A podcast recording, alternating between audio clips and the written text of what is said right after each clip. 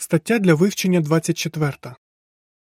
Цю статтю ми будемо вивчати в тиждень від 16 до 22 серпня. Ви можете вирватися з пастки сатани. Провідний вірш. Вони отямляться і вирвуться з пастки диявола. 2 Тимофія 2:26. Пісня 36. Стережи своє серце. У цій статті сатана – досвідчений мисливець. Він намагається заманити в пастку кожного з нас, незалежно від того, скільки років ми служимо Єгові. У цій статті ми розглянемо, як сатана намагається заманити Божих служителів в тенета гордості і жадібності, щоб зруйнувати їхні стосунки з Єговою. Також ми обговоримо застережливі приклади тих, для кого гордість та жадібність стали пасткою, і дізнаємось, як можна обминати пастки сатани. Абзац перший. Запитання. Чим сатана подібний до мисливця? Мета мисливця – спіймати або вбити свою жертву. Він може використовувати різні пастки. Про деякі з них згадував один з розрадників Йова. Як мисливець заманює тварину у западню? Він вивчає особливості її поведінки, де її можна побачити, що її приваблює, як можна приспати її пильність. Сатана подібний до такого мисливця.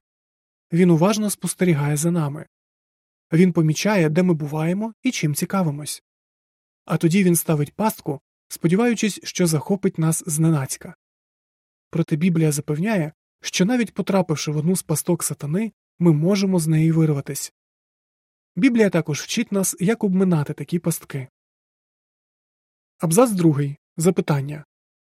Які пастки сатани найбільш ефективні? Дві найбільш ефективні пастки сатани – це гордість і жадібність. Примітка. Пояснення висловів. У цій статті під гордістю мається на увазі надто висока думка про себе і зневага до інших, а під жадібністю – ненаситне прагнення мати більше грошей, влади, нестримність у задоволенні сексуальних бажань або ще в чомусь. Кінець примітки. Упродовж 1000 років сатана успішно грає на цих людських вадах. А він наче птахолов, який заманює жертву в западню або ловить її тенетами. Але Єгова подбав про те, щоб ми могли розпізнати пастки сатани. Що саме він зробив? Він описав, якими методами користується сатана, щоб нас упіймати. Опис ілюстрацій до абзацу 2. Гордість заважає братові прийняти мудру пораду. Сестра, яка вже і так багато має, хоче мати ще більше. Підпис до ілюстрацій. Гордість і жадібність – це дві найбільш ефективні пастки сатани. Абзац 3. Запитання.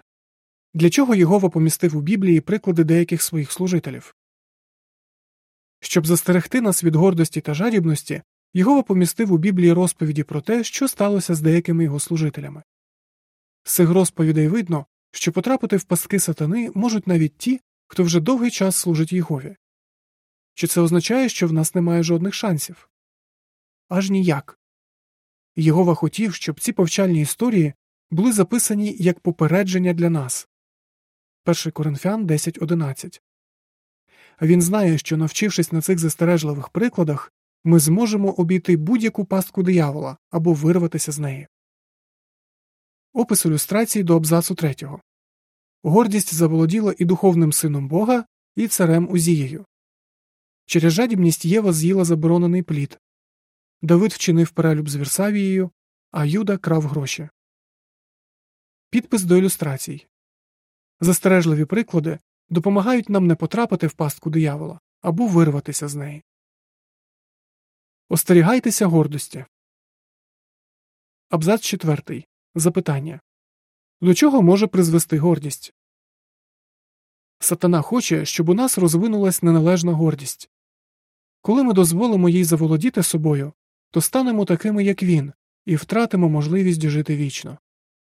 Апостол Павло попереджав, що людина може загордитися і отримати присуд, винесений дияволу.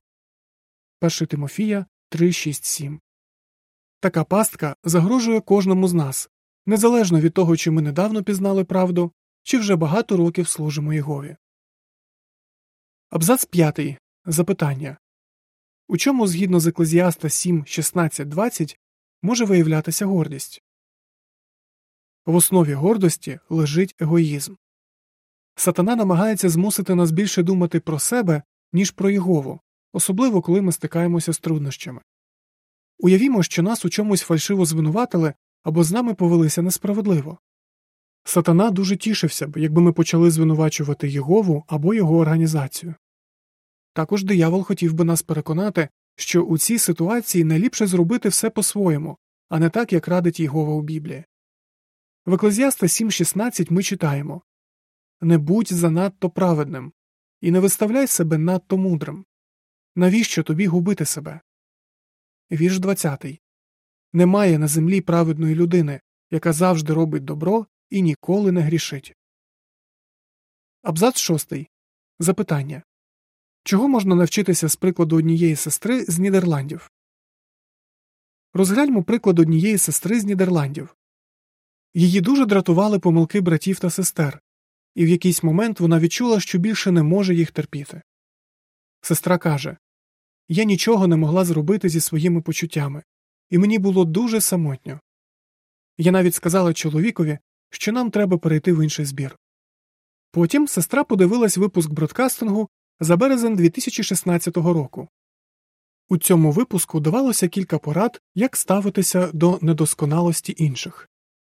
Сестра розповідає: «Я побачила, що мені потрібно бути чесною з собою і смиренно визнавати свої помилки, а не намагатися змінити братів і сестер у зборі.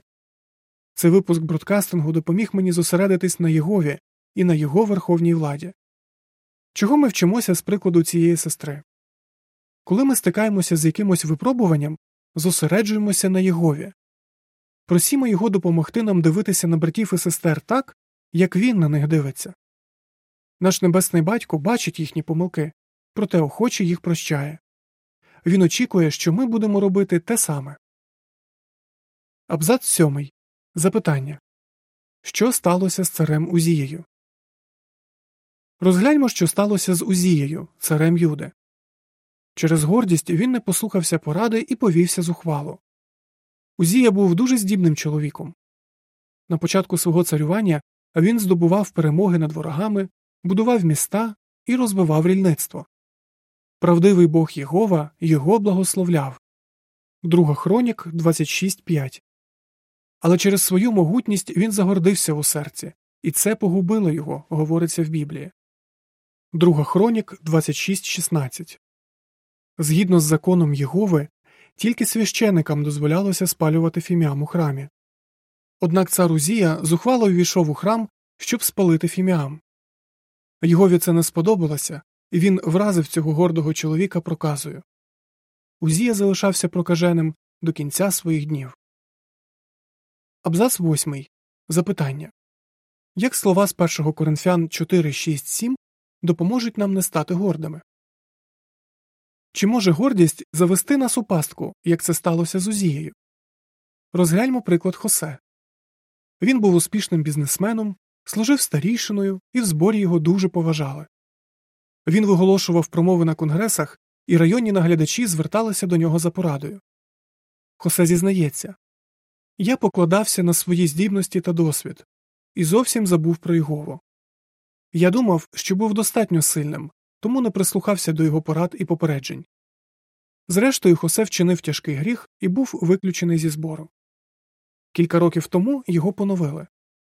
Він каже: «Єгова навчив мене, що положення, яке ми займаємо в організації, не головне. Головне – робити те, що він нас просить робити. Не забуваймо, що всі здібності, які ми маємо, і всі обов'язки, які ми отримуємо у зборі, від Єгови». У 1 Коринфян 4:6-7 ми читаємо: «Брати, усе це я показав на собі та Аполосі задля вашого блага, щоб на нашому прикладі ви засвоїли правило: не виходьте за рамки написаного, і щоб ніхто з вас не загордився, вважаючи одну людину ліпшою від іншої. Бо чим ти відрізняєшся від інших? І що ти маєш, чого не отримав? Якщо ж ти це отримав, то чому вихваляєшся, ніби не отримав? Якщо ми горді, то Єгова не буде нами послуговуватись». Остерігайтесь жадібності. Абзац 9. Запитання. До яких наслідків призвела жадібність сатани і Єви? Жадібність – це ще одна риса, притаманна сатані дияволу. Будучи ангелом Єгови, він, очевидно, мав багато цікавих обов'язків. Але сатані цього було недостатньо.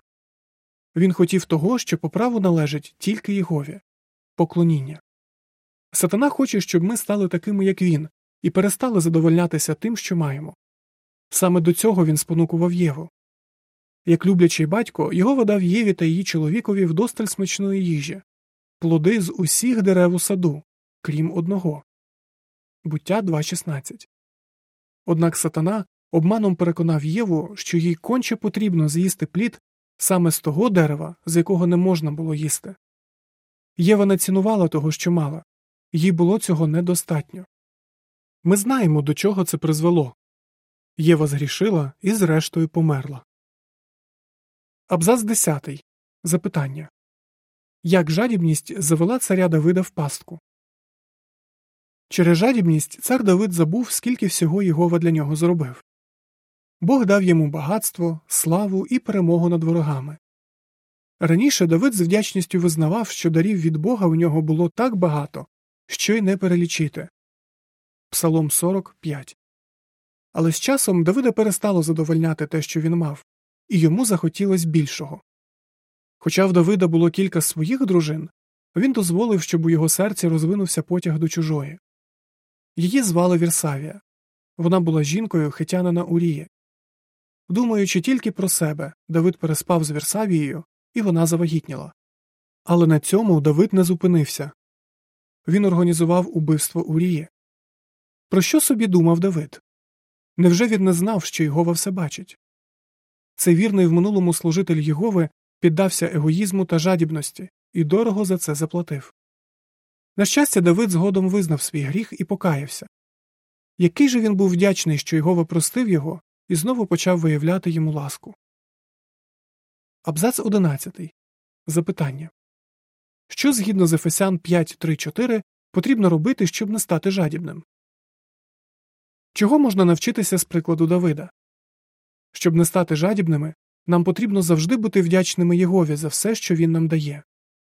В Ефесян 5.3.4 ми читаємо: «Нехай статева розпуста, всіляка нечистота і жадібність навіть не згадуються серед вас, бо це не личить святим. Не личить також ганебна поведінка, безглузда балаканина і непристойні жарти. Натомість віддавайте Богові подяку». Також нам треба бути задоволеними тим, що ми маємо. Людям, які вивчають Біблію, радиться щодня знаходити, за що подякувати Єгові. Якщо зацікавлений так робитиме протягом тижня, то побачить, що мав аж 7 різних благословень. Чи ви теж помічаєте свої благословення? Роздуми над всім, що Єгова для вас зробив, допоможуть вам залишатись вдячними. Вдячна людина завжди задоволена, а задоволена ніколи не стане жадібною. Абзац 12. Запитання. До чого жадібність довела Юду Іскаріота? Через свою жадібність Юда Іскаріот став нікчемним зрадником.